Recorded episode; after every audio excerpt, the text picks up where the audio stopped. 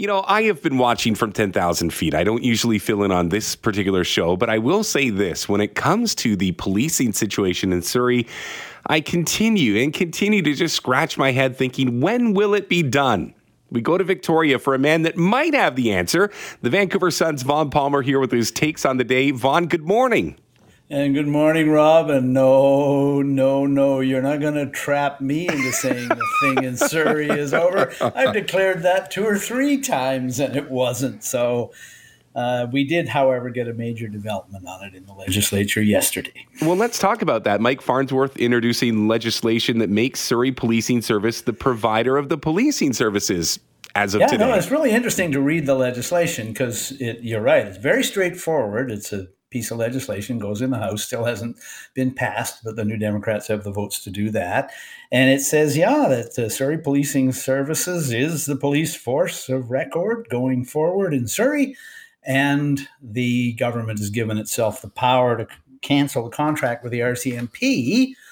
It's all there in legislation, all spelled out nicely, uh, slamming the door on any chance of Surrey going back to the RCMP. But there's a problem with this because you may remember that the last time we declared this was over was back in July. Mm-hmm. Uh, Mike Farnworth announced that Surrey's plan to go back to the RCMP wouldn't work, and Surrey had to stick with transition to the Surrey Policing Services.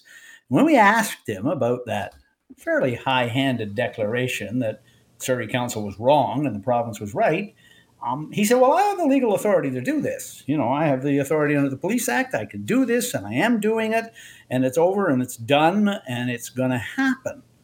So the question is yesterday we get legislation that's effectively retroactive, that effectively goes back and legalizes what Farnworth did in July, why is this necessary if he had the legal authority all along? And when he got asked that yesterday, Rob, he kind of danced around. It was a, a skating performance worthy of the World Figure Skating Championships, in my view, uh, because it turns out, I'm guessing, that somebody in the government read over the legislation, looked at Surrey's court challenge, and said, you know what? Maybe our powers aren't as clear cut as we thought they were. We better clarify them. We better retroactively legalize what we did back in July. That's how I read it. I, I guess my next question for you, Vaughn, is Surrey Mayor Brenda Locke still defiant in all of this? Yes. Um, that to me is really something that she just, this is her hill this is her hill and you know there's two things going on there so i mean the first thing is political egos, she ran on a promise to take Surrey back to the RCMP because the Surrey police service was too expensive.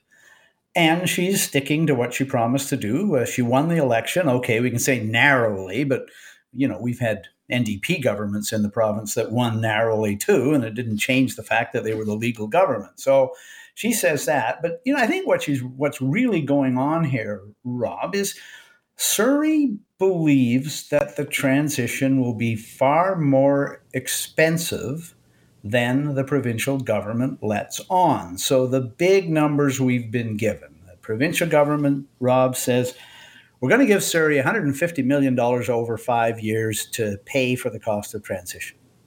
Now, Surrey says that doesn't even begin to do it. Uh, Surrey's position is half a billion dollars almost $500 million over 10 years.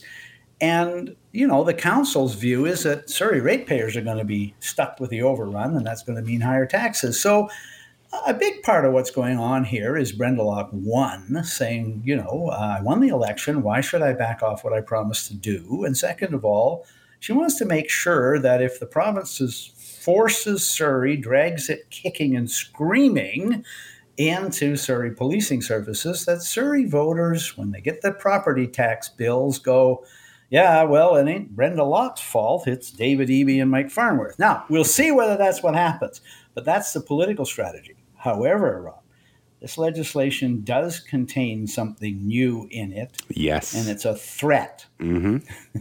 and the power in the bill, there's a clause in the bill that says the provincial government has the power to oust the Surrey Police Board, the administrator of the policing services out there, including the members on it include Brenda Locke, and install an administrator to replace the board temporarily for a time and oversee the transition. So the province is now, I would say, threatening Surrey. If there's any more intransigence out there, we've had enough. We're just going to step in and do it ourselves. Farnworth got asked about that yesterday, Rob. He said, Well, we haven't decided to do that yet. No, uh, they haven't decided to do that yet, but the threat is obvious. So, uh, this is where I get to this thing isn't over yet.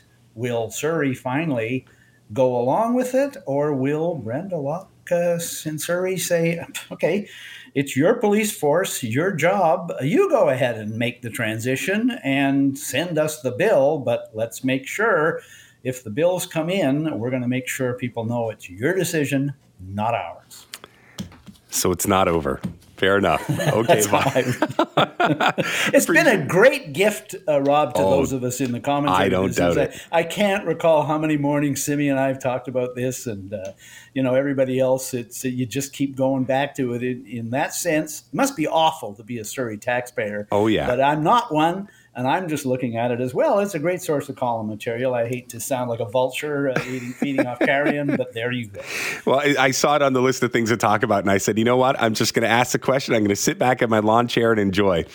Vaughn, thank you for sticking around. Let's talk about this. The Premier, David Eby, getting uh, tough, if you will. I guess tough might be the right word on multiple short term rentals.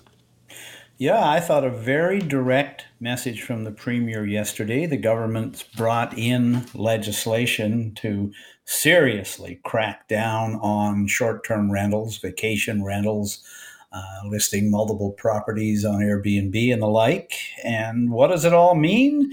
He says the message really to anyone with multiple units on the market. So, not if you're renting out your principal residence, your home, not if you're renting out a basement suite, one of them, right, or a backyard um, building of some sort. You, you can have, rent out your home, you can rent out one more unit. But if you've got multiple units and you're not even living in any of them, or you've turned a whole house into an Airbnb hotspot, or a, a floor in a condo building, the Premier's message, Rob, is find a new business model. Hmm. What does he say to them? He says, if you've got multiple units in the short term market, either convert them to long term or sell.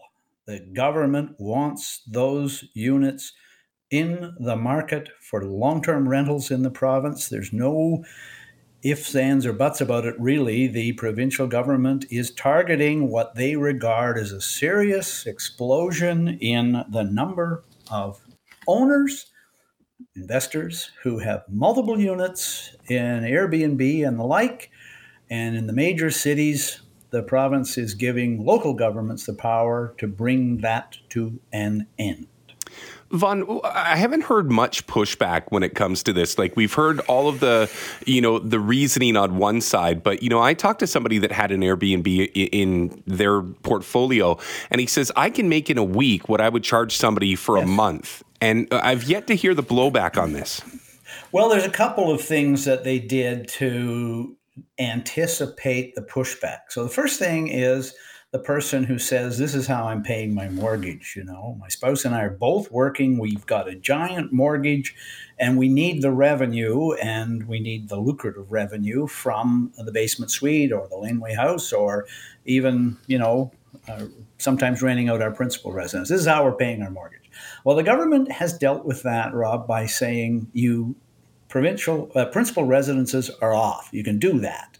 And if you've got a basement suite and you convert it and put it in and want to make money off of it, need to, one unit you're allowed. So that's the first thing. The second pushback they were anticipating was from communities in British Columbia where there are no hotels, there are no alternatives. Airbnb is the way tourists come and stay there.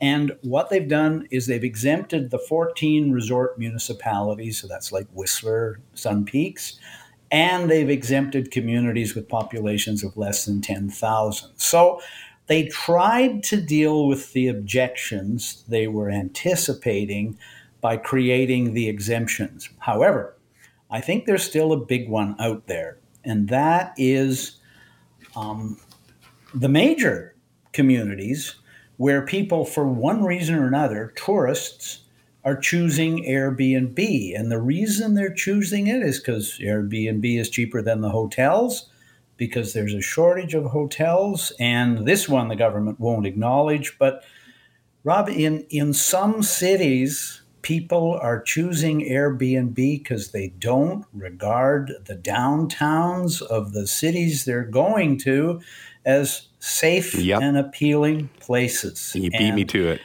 Those are not being dealt with here. You know, uh, it's very interesting yesterday what happened. You asked the government for the data to back this up, they kind of admitted, well, they don't have an awful lot, but there's a study out of McGill.